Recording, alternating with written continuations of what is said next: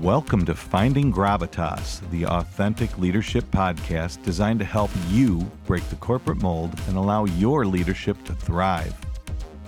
Gravitas is an irresistible force. It's the hallmark of authentic leadership.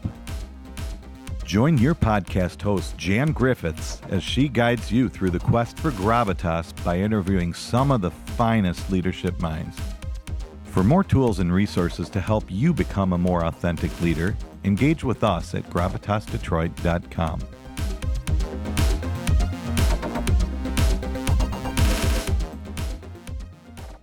Today, you'll meet Stefan Krause, the man who walks the talk when it comes to authentic leadership.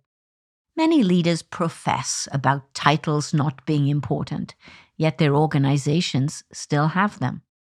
Stefan broke the mold on that issue. When I first met him, his title was simply in charge. He held the CEO position at an electric vehicle company, yet his title was just that in charge. I'll openly share with you how I completely misjudged him and why. Stefan shares candidly his leadership experience as head of sales for BMW Europe, CFO of Deutsche Bank, and his EV mission with Faraday and Canoo. You'll learn how simple changes in the way we measure people can drive significantly different results. You'll hear about leadership in good times and bad, and what it takes to be a bad weather sailor. And when you're the CFO of Deutsche Bank in 2008, I think that qualifies you to be able to speak to that. Stefan believes, as I do, that people are inherently good, and we waste far too much time managing the bad apples. We explore the topics of trust and innovation we get into a discussion about the startup culture in California and why people leave traditional automotive companies for EV companies and startups. You'll hear the answer to the ultimate automotive industry question. I asked Stefan, what advice would you give traditional OEMs? Let's jump right in. Stefan, welcome to the show. Hey, thank you. Thanks for having me. I think I would like to share with our audience what I expected you to be, who I expected you to be when we first met, and mm-hmm. how dead wrong I was. I had it completely wrong.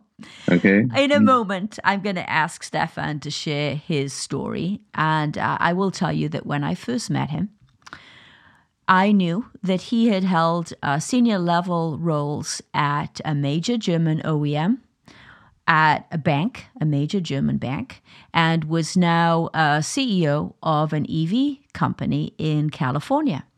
And because of my experience with German OEMs, which, you know, was not horrible, but certainly was not indicative of what I would call warm, authentic leadership. And I had expected somebody who was extremely hard nosed and all about the numbers and really not about people, not about the soft stuff, not about the human skills, none of that. That's what I was expecting. And when you hear Stefan's story and you understand his background, I think maybe you'll give me a little credit and understand why I would think that. And when I met Stefan, nothing could be further from the truth, from what I had expected. He is a warm, authentic leader, yes, a leader with gravitas. He knows how to connect people to a vision. Uh, in fact, I wanted to work for him. I was right there and ready to go, but that's another story. So, enough of what I thought and how I got it wrong.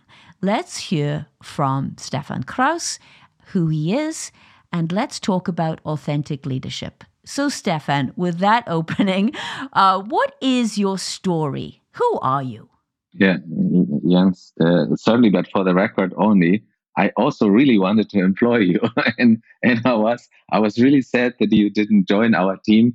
Uh, we would have loved to have your skills and your experience. I'm sure that would have made the company even more successful.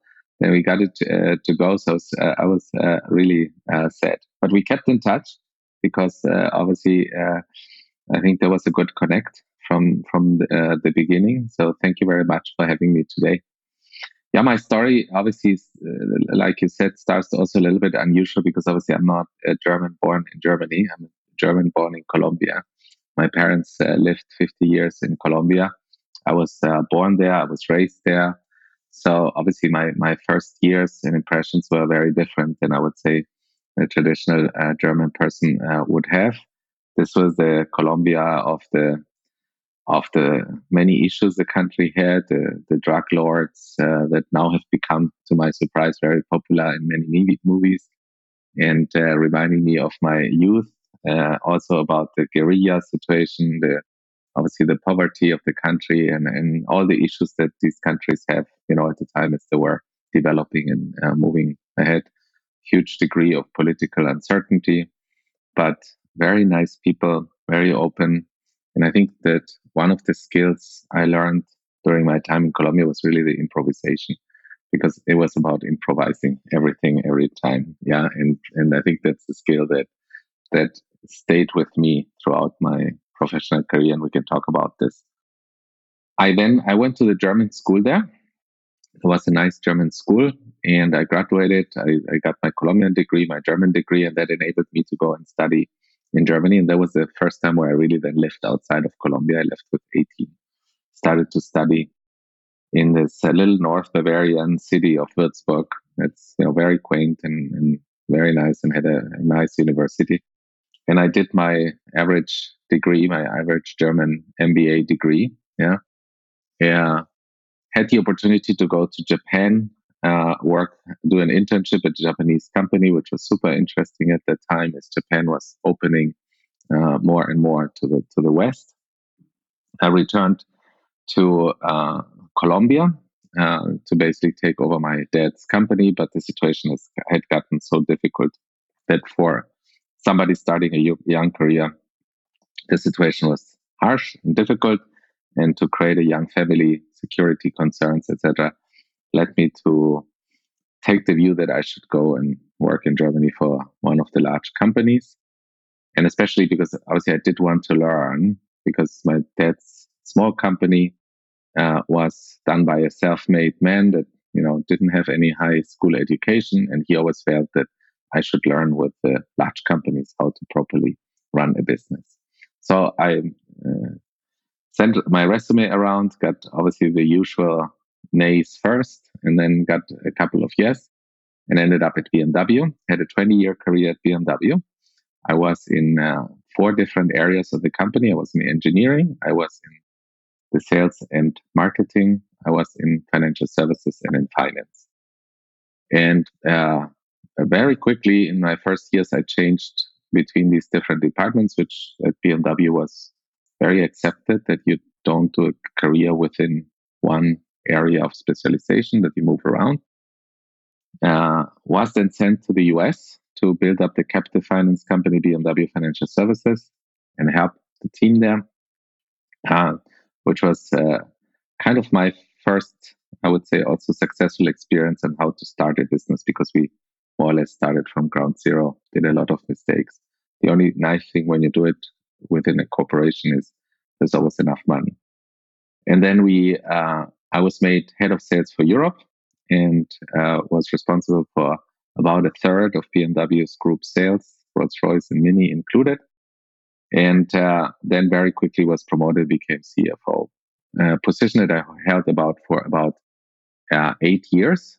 And towards the end, I even then switched from the CFO role back to the sales and marketing uh, position at the company.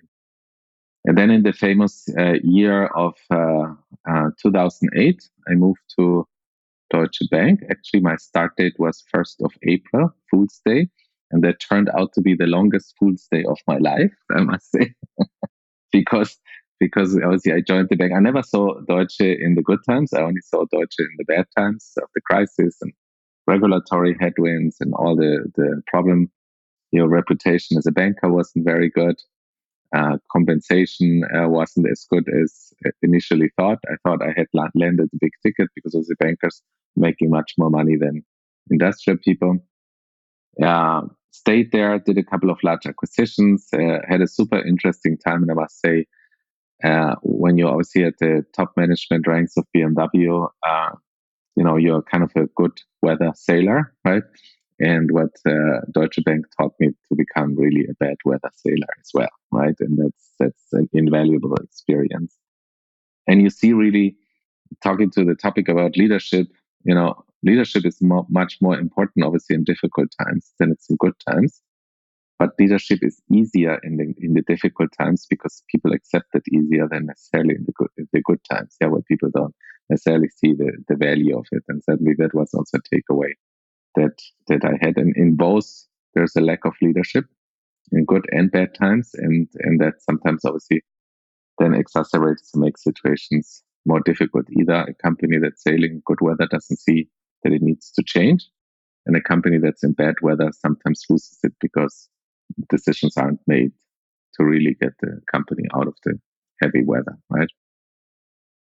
I then, uh, after eight years as CFO and later also doing some businesses at Deutsche, uh, uh, went to the UK and uh, was senior advisor to Warburg Pincus, was involved in private equity transactions. Uh, Warburg Pincus had obviously raised money in the US and uh, was interested in acquiring European businesses and helped there for a while before then getting an offer to come to California to work for Faraday Future, which was a Chinese funded uh, EV company, trying obviously to compete with Tesla at that point. This was the start of the EV industry, and Tesla had kind of a little bit paved the way.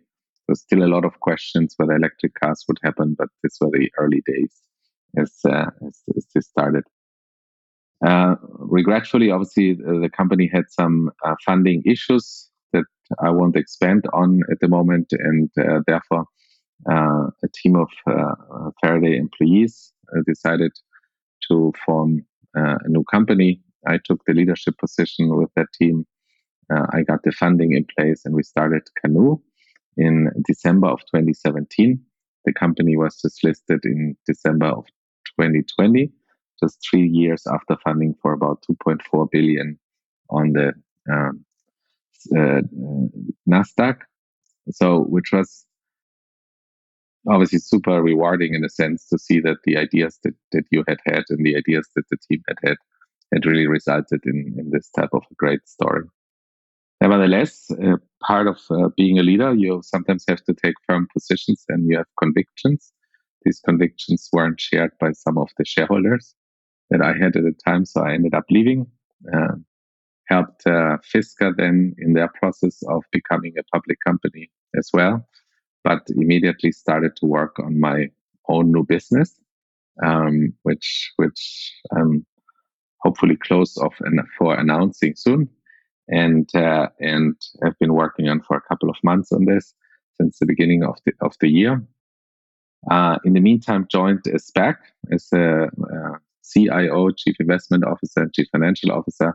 We're trying to help Europe to not lose ground in the EV mobility space in the automotive, as we believe that too many of the existing players have slept for long and keep denying that electric cars will be a real, real, reality. We hear announcements. I hear a lot of announcements now, but but it's unimagined that a year ago you didn't even hear these announcements. Now uh, uh, some of these announcements lack conviction. Yeah. And, uh, and therefore, we believe that we should support a European company to become a major player in global EV markets. Because I think American companies and Chinese companies are dominating the future mobility markets. And it's a little bit sad to me to see that Germany, who dominated the old combustion engine driven marketplace for so long, is kind of losing ground because the inability of these companies to go for radical change and to to move along, which is very much obviously a leadership uh, vision and leadership topic that you are involved in. So yeah, that's that's a little bit my my my upbringing. I was lucky to be able to give positions with big responsibility early on. I was obviously in over my head. I was obviously clueless on how to do it. So I couldn't rely. I wasn't always the smartest person in the in the room, so I couldn't rely on on that what many managers rely on that they think that they're the smartest person in the room. So obviously, I had to uh, learn and lead differently, and I think that's probably a little bit of what you saw and experienced. Yes, yes. Thank you. Well, thank you for sharing that. And you mentioned radical change. You are no stranger to radical change. Uh, I would like to talk more about uh, EV and the future leadership model. Before we, we go into the area of future leadership in automotive, I have to ask you this question because I'm sure a lot of our listeners are, are thinking about this. Given the traditional stereotype of the German OEM leadership, um, aggressive, harsh, not focused around people, uh, not mission driven, very much task driven. How on earth did you not only survive, but thrive in that kind of culture when you are truly an authentic leader? Could you help us understand that? Well, I, I think that the, the interesting part is, uh, I think in your observation is correct. Yeah, uh, it has a lot to do also with the German culture. You know, it's very formalistic you know, uh, rules, you know, Germany and in the, in, in the country's rules are important, right? And you, you know, like you always make fun, always you, you have to follow the rules. Yeah, the rules are important and we only work because the people follow the rules. Yeah. And this, this obviously is, is a little bit the management mantra that, it, that it exists. Yeah. And, um, people very often, as you know, the biggest issues uh, people are worried about their careers, are worried about their thing, and therefore, obviously, they tend, on the one hand, to follow the rules, and then, of course, if they follow the rules, they expect everybody else to follow the rules as well, and that creates the system that, at the end of the day, in these companies, you know, everything is about you know following the, the rules that happen, and very many of these companies obviously have been existing for a very long time, right?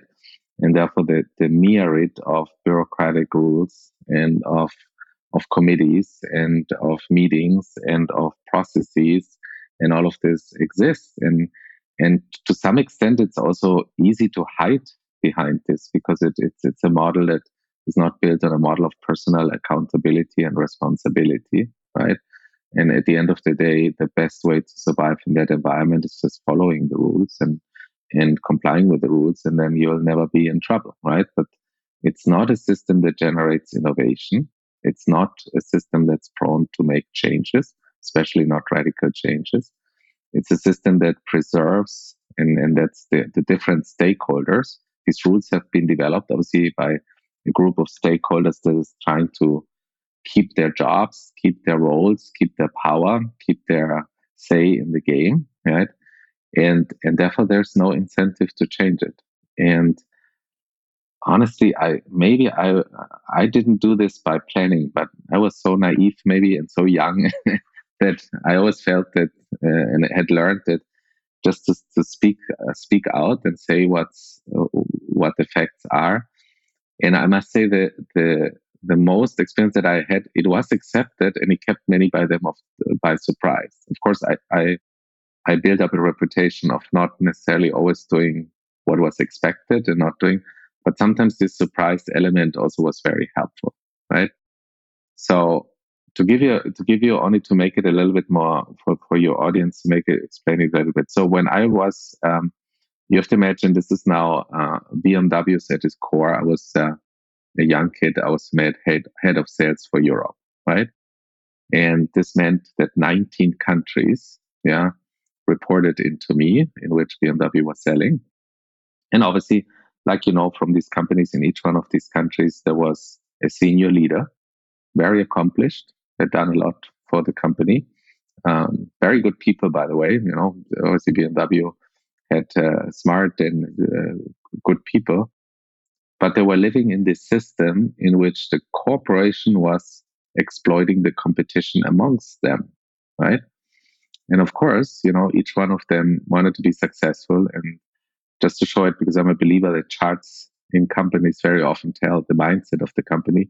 The main chart that was shown about sales started with one country on the top and all the other countries following, right? And that way you created a you created a culture of one winner that tended to be arrogant, that was not willing to share how they were successful, right? And and in my case, 18 losers, right? Uh, because they were not on the top of that chart, right? And it was intra, it was it was competition within. So how many cars did we sell in Great Britain, and where how many sell in France, and how many sell in Spain, and things like that. And this was the the environment that people people were in, and of course, this environment doesn't help them to share ideas on how to jointly become better. And and uh, for me, it was therefore easy. I understood that very quickly. I said, I need to get the people to work together. And we just changed one chart. We just changed the chart, how they were doing against our Mercedes and Audi competition. And we ranked them differently. Yeah. We now didn't rank them by amount of cars they were selling, but how well they were performing against the local. And all of a sudden, they started to share ideas because now it was all about, yeah, cooperating and become overall uh, better. We also changed, there was a big centralization process going on. You know, these companies always tilt from centralization to decentralization, which is, is a funny game, right? It goes on. The new manager comes and believes in centralization and all, everything gets changed to this. Then the next manager comes and believes in decentralization or it all gets decentralized. So we were in a centralization process at that time. By the way, for the customers, this doesn't mean anything, right? This doesn't help the customers. This doesn't help anybody. But this is what these large corporates are always busy in their power games uh, on. And we were in this uh, centralization process, and I was able to convince them that they were losing this centralization game, and most of the sales and marketing activities were being centralized at the headquarters department, ignoring different cultures and different ways of communicate, understand amongst people uh, just to save some cost yeah, in terms of uh, marketing. And by uh, working together, we just changed the dynamics. You know, I created the European Marketing and Sales Council. And instead of them having to fly to Munich to talk to the Centra people, we made the Centra people come to us and tell us what their ideas were for change. And obviously, that little slight change created created a very different dynamic and avoided, you know, uh, decentral, uh, uh, avoided centralization in topics that you should definitely should not centralize because you want to be close to your customers and your dealers and things like that. So very often it was these simple in, in changes that that made a Uh, a difference. Yeah, and I was, and, and that's what what you said. I always try to really understand the. I personally think that human beings are, are good, and I personally think I, I don't have a bad opinion of human beings. And I think that at the end, human beings want to do the right thing and want to be successful. And you really have to switch the criteria in the system, right? So if you want managers to be people managers, just measure them on how well they are as people managers. If you want them to be empathetic, manage them, learn, teach them to be empathetic and, and honor if they're, and, and recognize if they are, right? and and that's what I've always believed in. It was also interesting to see that the same people in different systems would work completely different, right? And I think that's what I've always encouraged. I've encouraged people to take a risk. It's part of being being a human is you, you take risk and um, allowing yourself to do some mistakes because we all do and we always will. But learn out of these mistakes and don't repeat them two or three times, right? So kind of this were kind of some of the things that helped me early in my career. And then, of course, you also have to have luck. Luck sometimes you have to be the right person at the right time. That's obviously out of question. You talk about making mistakes, and we all know that uh, failure is required, is a required part of innovation. Yeah. If you don't create an environment where people feel comfortable taking a risk, and making a mistake and supporting them and helping them through that, then we're never going to get the innovation and certainly not the speed of innovation that we're all looking for. Let's let's broaden uh, the discussion now to let's let's move away from German OEMs and talk about the automotive industry as a whole. The culture in the automotive industry uh, has often been you can't make a mistake right? If you make a mistake, you're going to get your head taken off. You'll be yelled at by somebody. Uh, and if you make it again, you could be fired, right? Huge generalization, I know, but that certainly still exists in the culture. Again, companies are trying to change. Uh, but the I think companies struggle with some very fundamental issues, and you said it, and it's very simple. You believe that human beings are inherently good and want to do the right thing. And it's how you see your role as a leader of people as to whether or not you can make that happen. And I think that the industry today has has trouble with some of those very basic fundamentals. Yes, I agree.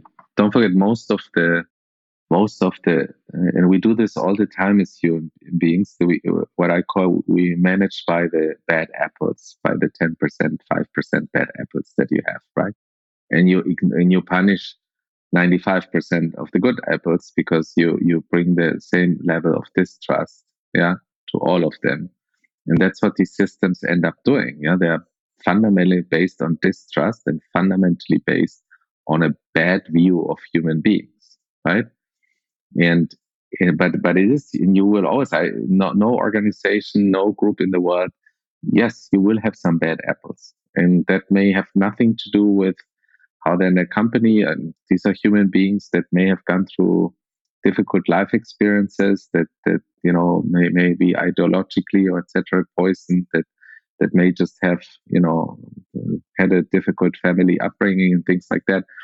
Uh, and but we tend to spend more time on how can we protect these companies from these bad apples doing something to the company than spend time on how can we get the 95% of good people that we have really to be innovative and active and, and, and working, right? And that has something to do with this mistake.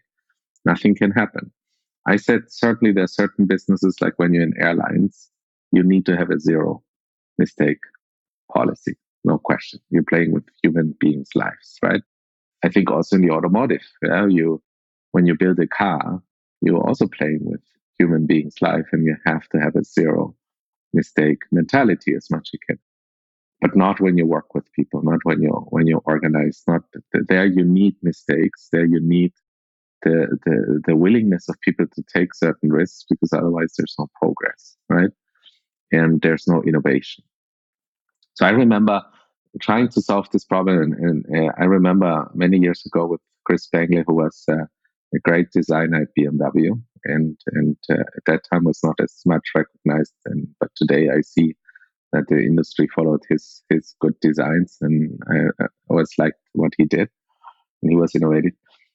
We we were frustrated that in the company, really in uh, BMW, people wouldn't dare to say what they really believe, and and and we had done you know we had done some mistakes in in product development and design, and we were figuring out we have the best 100,000 people in the world and we still bring out a bad car. How can that?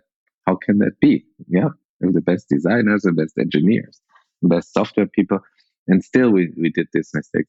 And then it was really because people just didn't dare to say something, right? Didn't dare to speak up, didn't dare to to say out of these fears that exist in this organization.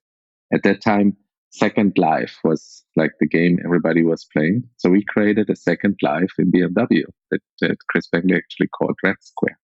And Red Square had the idea because we couldn't deal with the system as it was. Why do we create a parallel life in which every employee can be what they want to be in the organization, right? And can continue their opinion.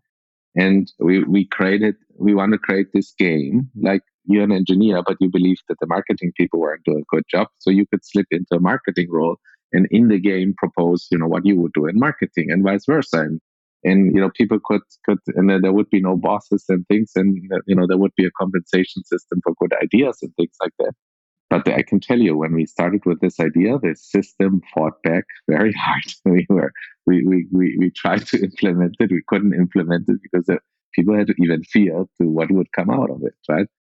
But in our initial stages of implementing this, was amazing. You know, there, there, there's so many hidden skills and talents and ideas from people that don't come out in this organization because exactly of these either rules or fears or concerns or or or the way that, that, that and that, that's I, I, always thought is is too bad that the end of the day and I think I think that uh, obviously as we are evolving our organizations are really built for people that are supposed to execute, like in the military, right? Some but one one person thinks and the rest of them execute. And that's the wedding cake organization we have in most of the companies today. But when today you have educated people, yeah, that, that can bring and add a lot of value, that's just the wrong way of organizing and running around. And that's kind of, kind of, I totally agree with you. Um, allowing people to do mistakes is uh, one important, especially trusting people. I think uh, empowering, trusting people is super. Let's let's talk about the future and let's talk about the EV culture, leadership culture uh, in California specifically. Very very different. So you were able to take all of your leadership philosophies, ideas, practices, everything that you'd learned, everything you knew that you wanted to do, and you were able to implement them in the EV space. Uh, tell us a little bit about that transition. Yeah, the the, the it, it, was interesting to see that, especially you know when when we have an ability as human, and I, I don't think that's something special, but when we work in small teams, and that's what your most startups start, right? because everyone has to take risk and everybody has to you know say their opinion and everybody and, and the team is small and relationships are clear there's a basic trust amongst the people in that small environment we perfectly can work and be innovative and create great ideas and everybody dares to speak up right and as we grow bigger right from from the the family to the village to the town to the city to the country right uh, we, we lose that, right? We lose all of a sudden this, this ability. And what intrigued me is how can we keep this spirit, yeah, that, that the startup team always will have, right? And the basis, obviously, there's a common understanding of what you want to achieve. The second thing is there's a common level of trust, right? So because you cannot do all the jobs, you cannot micromanage, you cannot direct, you cannot do because you need to rely on everybody in the team to do their their part, right? that you can transfer this to a larger organization. And that was basically the, the guiding principle when we started to create the the organization around Canoo and starting to thinking about how we how we get organized, how we develop this. So the first thing is all the the famous you know organizations create all this what I call distractions. These are titles and office spaces and how many people report to you and how big your budget is and all of this and these are enormous distractions right this is this is again trying to control and, and monitor people right and the first thing that that I did is I, uh, we played around, as you know, with this word to be in charge of something because what it really matters is what are you accountable and responsible for, right? So we didn't have any titles. We tried to avoid any any organizational charts. Still, the people were so accustomed to organizational charts that some of them couldn't envision to work without them, right? So I tried to at least change the picture again and drew circles instead of wedding cakes, right? So at the beginning, you know, our organization had circles and we had no titles and and, and the basic assumption was, in your title was just saying what you were in charge of. Yeah. So you were either in charge of the front desk or you were in charge of the powertrain, right? There was the same title for everybody. And it was also descriptive enough that everybody knew what, what you were supposed to work on, right? And what you were what you were uh, involved in, and therefore, uh, this was some of the principles where we tried to keep up this this what we all can do in small organizations to keep it up in the larger organization. But it became increasingly difficult because people were joining the organization that, that are so educated and so trained in the wedding cake command and control environment that they really struggled in struggled with uh, with dealing, you know, with this. Is it true that in California, in the uh, electronics tech kind of environment, that they are more they're used to that type of culture rather than command and control? So it's almost easier for uh, an EV company with an electronics background to to launch and to, to grow than it is from a traditional automotive company to adopt this kind of culture and leadership? I, I would have probably two years or three years ago, I would have completely concurred with you. But I've now dealt with uh, also startup environments here in Europe. and startup environments, even in China. Yeah. And I must say it's probably more inherent of a group of people initially voluntarily coming together to get a mission accomplished. Right. And and certainly I think what California has done right, um, which is very impressive. Uh, I must say what California has really done right is to create a framework that supports this while most of these older countries and systems still have frameworks that make it more difficult, right? So being the, the, if if I listen to teams here, for example, in Germany, or I listen to teams in China, they have they have the same impetus, they have the same drive, they have the same. They honestly look very much the same. The, the way they operate, the way they they have. A, there's a few people that have what what what uh, you know, and this is the words that I've always used that carry conviction into them. Don't forget, in large organizations, it's compliance what works. And you're forced and incentivized for compliance, right? You're not, a large organization doesn't support your conviction. Whilst in the small organization, you live by conviction. And the people come there, they work there, they probably don't have to work there. They probably have other choices, but they come because they have conviction, right? and that you find there too. But then what California has done right is, for example, the, the legal system that there is, there's no anti-competition uh, laws, right? That you cannot, that everybody can live in. I thought this is, for example, a super smart thing because as employer, of course, you want to avoid your employees going somewhere else doing exactly what you're doing. Yeah, that's very protective of, of a company, and people would believe that that's that's you know we've invested in this product and things like that and the ability that my employees can go and on the other side of the fence and build a new company with the same product, yeah, in the old thinking is really bad. But when you think through, and I had interesting discussions, yeah, I said, I think it's great that it's possible. And you know why?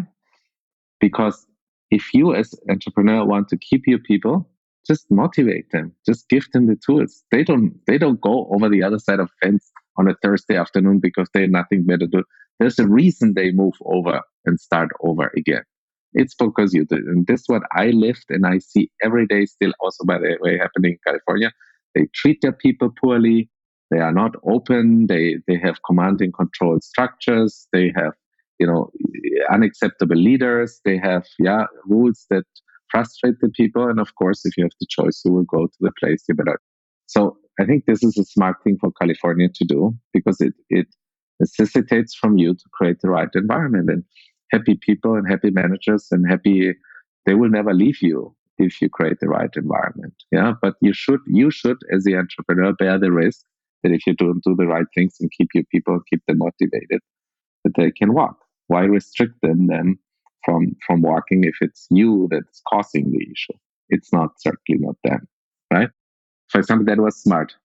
I think that's a very smart smart rule to to implement, and I wish that more places in the world would implement it because that would force companies to just take care more of their employees and to value their employees differently and and and kind of ensure that they are that they they can do what they want. Many people today leave the, tra- the traditional OEMs. Why? And go to these startups because the OEMs don't allow them to innovate. To your question on innovation, so you know, uh, some of the people we, we had from BMW in the company, they went to the startups because they couldn't do what they wanted in, in the large OEM. Yeah. And I think this, this, this is, is a very good dynamic in California that exists. And second, obviously the whole culture of fundraising and providing funds to young teams and this culture that has been created over many years is, is always supported. So I think that there's some basic fundamental rules that created this uh, or made California to take the lead in global company development. And they're very, very easy. Yeah. And then, you know, other countries complain that they cannot compete. Just need to change their their attitude towards innovation and their attitude towards uh, and, and kind of starting to set some rules on how to better, you know, make people function. California, I'm a little bit concerned. Taxing, they're taxing the hell out of people now and they will lose because obviously young companies and young talent will, will try to find other ways to go, right? And uh, and I think that that's the second thing that they have to be careful because there's other ecosystems that are coming up now. They're just playing the same California game, just providing people with a good environment to to build businesses and develop technology. I like what you said: compliance versus uh, conviction. Because again, that's a very basic, fundamental shift in your thinking as a leader, as a manager of people, are you looking for compliance or are you looking for conviction? And if you can honestly answer that question and come out on the conviction side, you've got a you've got a head start. Yes, I think so. But if you are all about compliance, then that's that's a huge, huge problem. Yeah.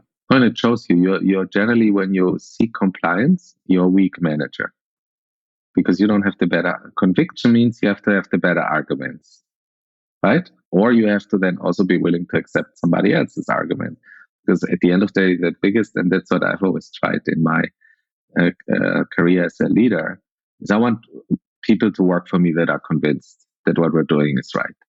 And then i don't have to worry about them making decisions because as long as they have the conviction and they're convicted going the right direction and and how do you get people to to believe? Is you you discuss you argue you you use their experience you share your experience with them and you jointly create a way forward right?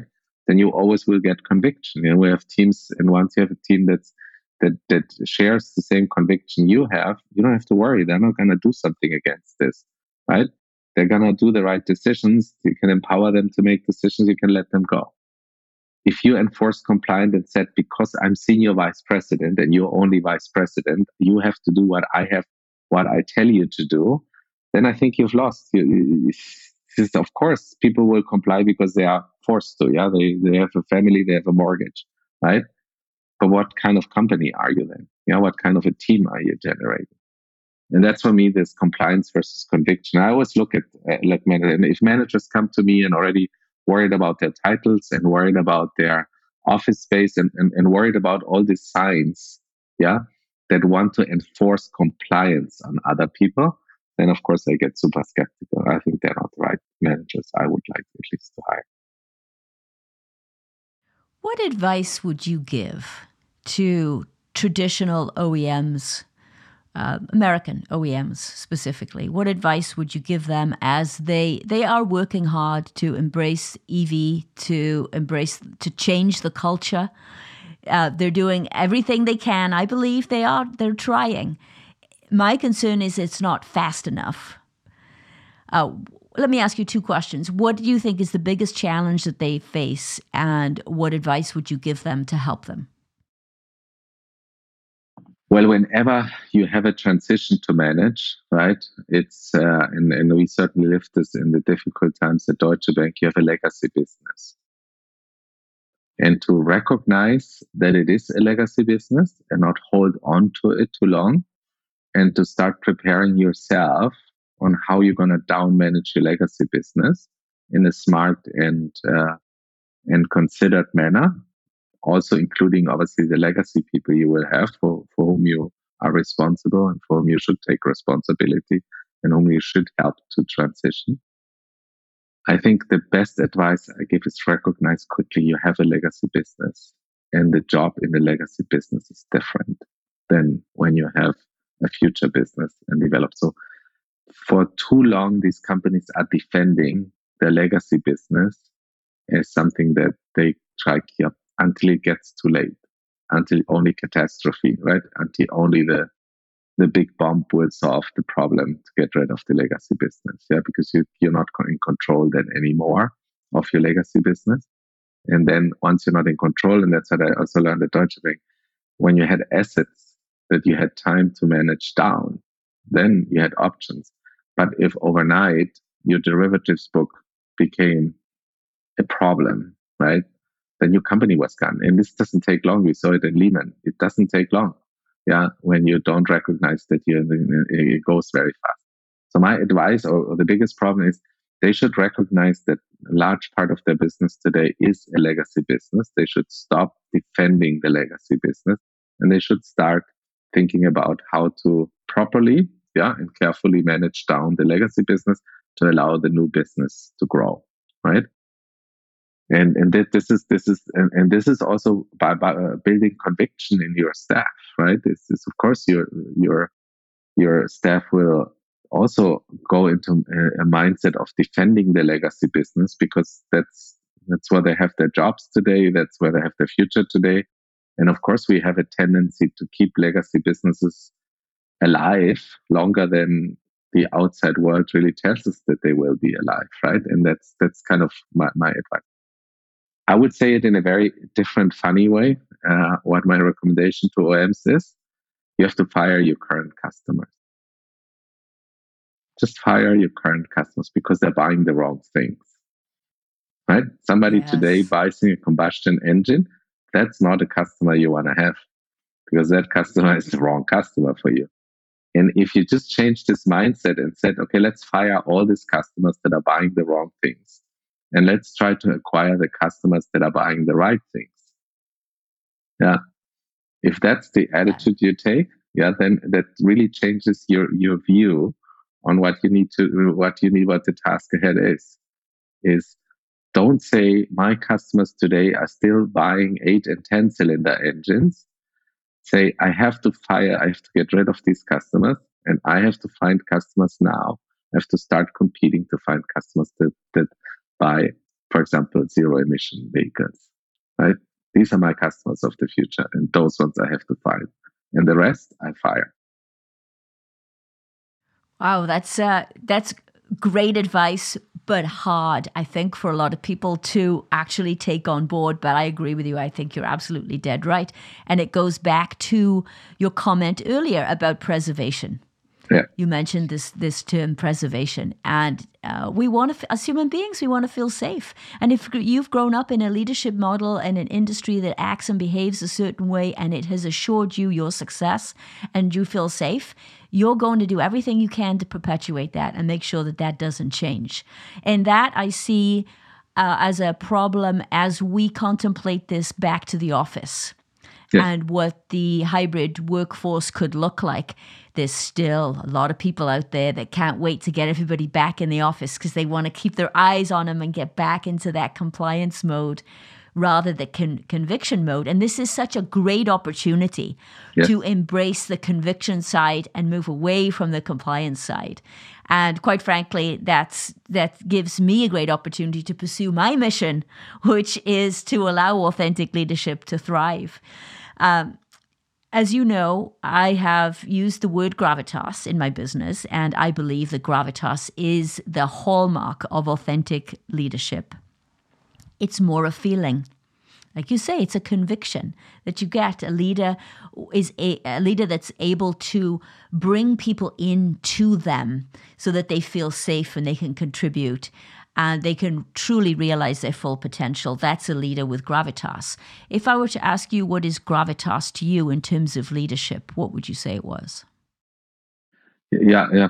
First of all, I I, I do think that uh, uh, at the end of the day, whether you have gravitas or not is going to be decided by other people right? It's not something you, you can you cannot walk in a room and said I have gravitas, right? Because right, I've seen people sort of do that. I've seen a few of those. uh, that, they won't last long, and that will probably be be answered with a lot of cynicism uh, if if somebody were to say that.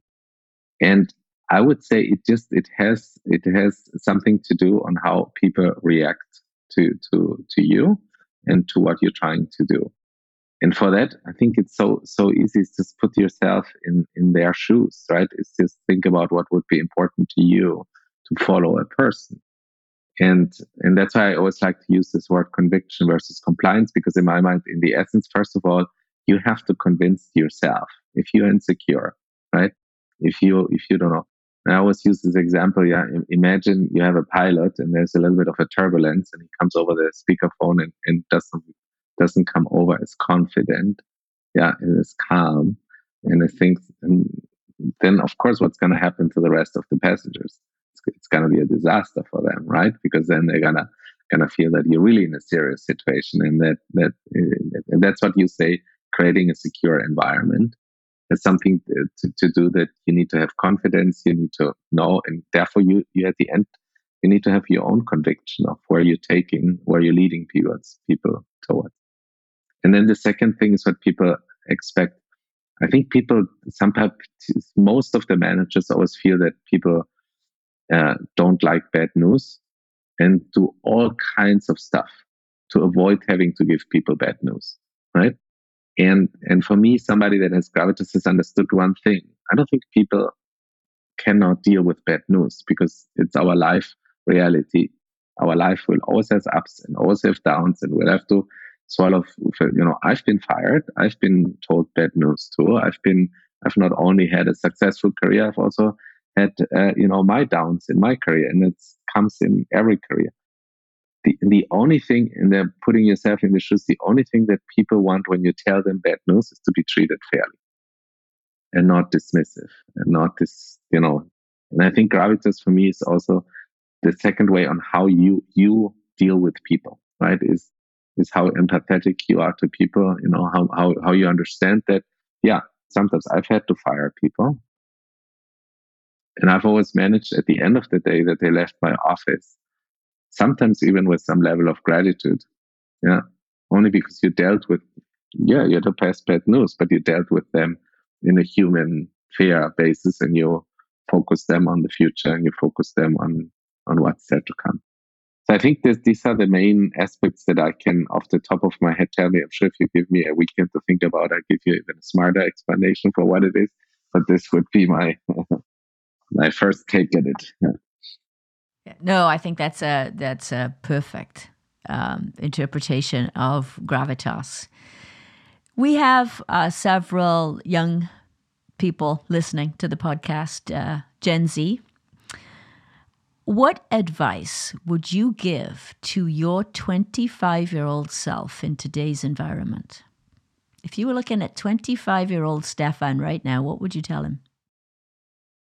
So the, the first interesting thing that I honestly completely ignored at the beginning of my career because I was so focused, like I said, on tasks and jobs and roles and, and things to do is network, right? I think I think the most valuable part now in hindsight that I must recognize is is your network, the, the people you know, the people you trust, the people that can give you advice, the people, yeah.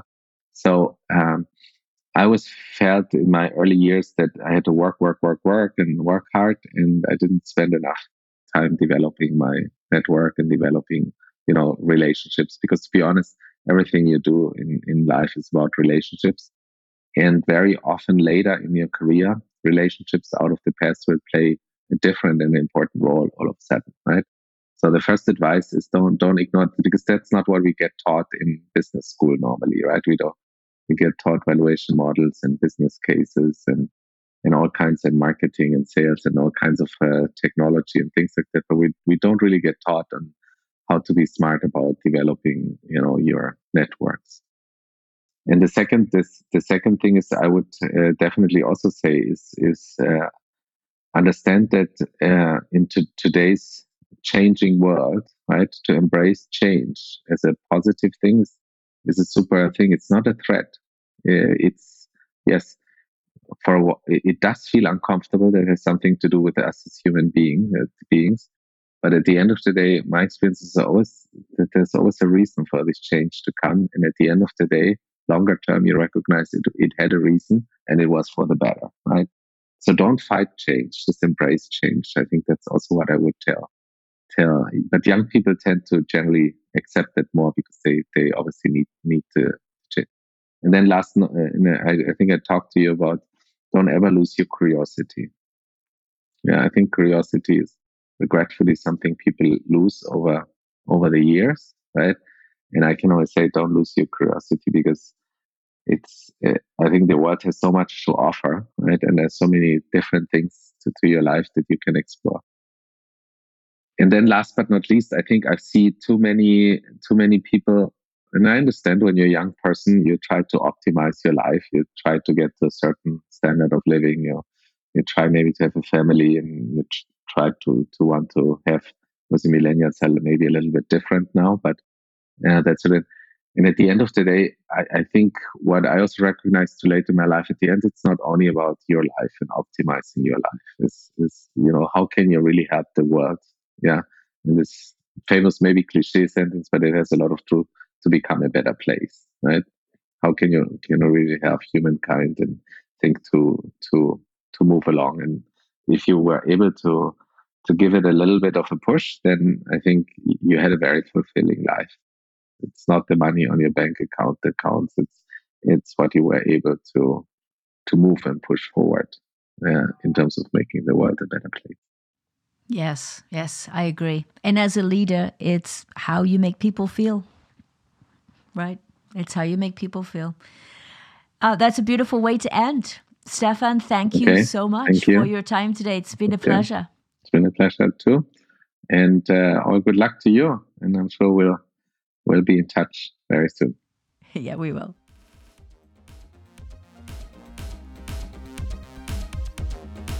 We love feedback. Email Jan directly at jan at gravitasdetroit.com and tell us about your journey into authentic leadership. Let us know what you liked about this episode and what you'd like to hear in future episodes. For more tools and resources to help you become a better, more authentic leader with Gravitas, engage with us at gravitasdetroit.com.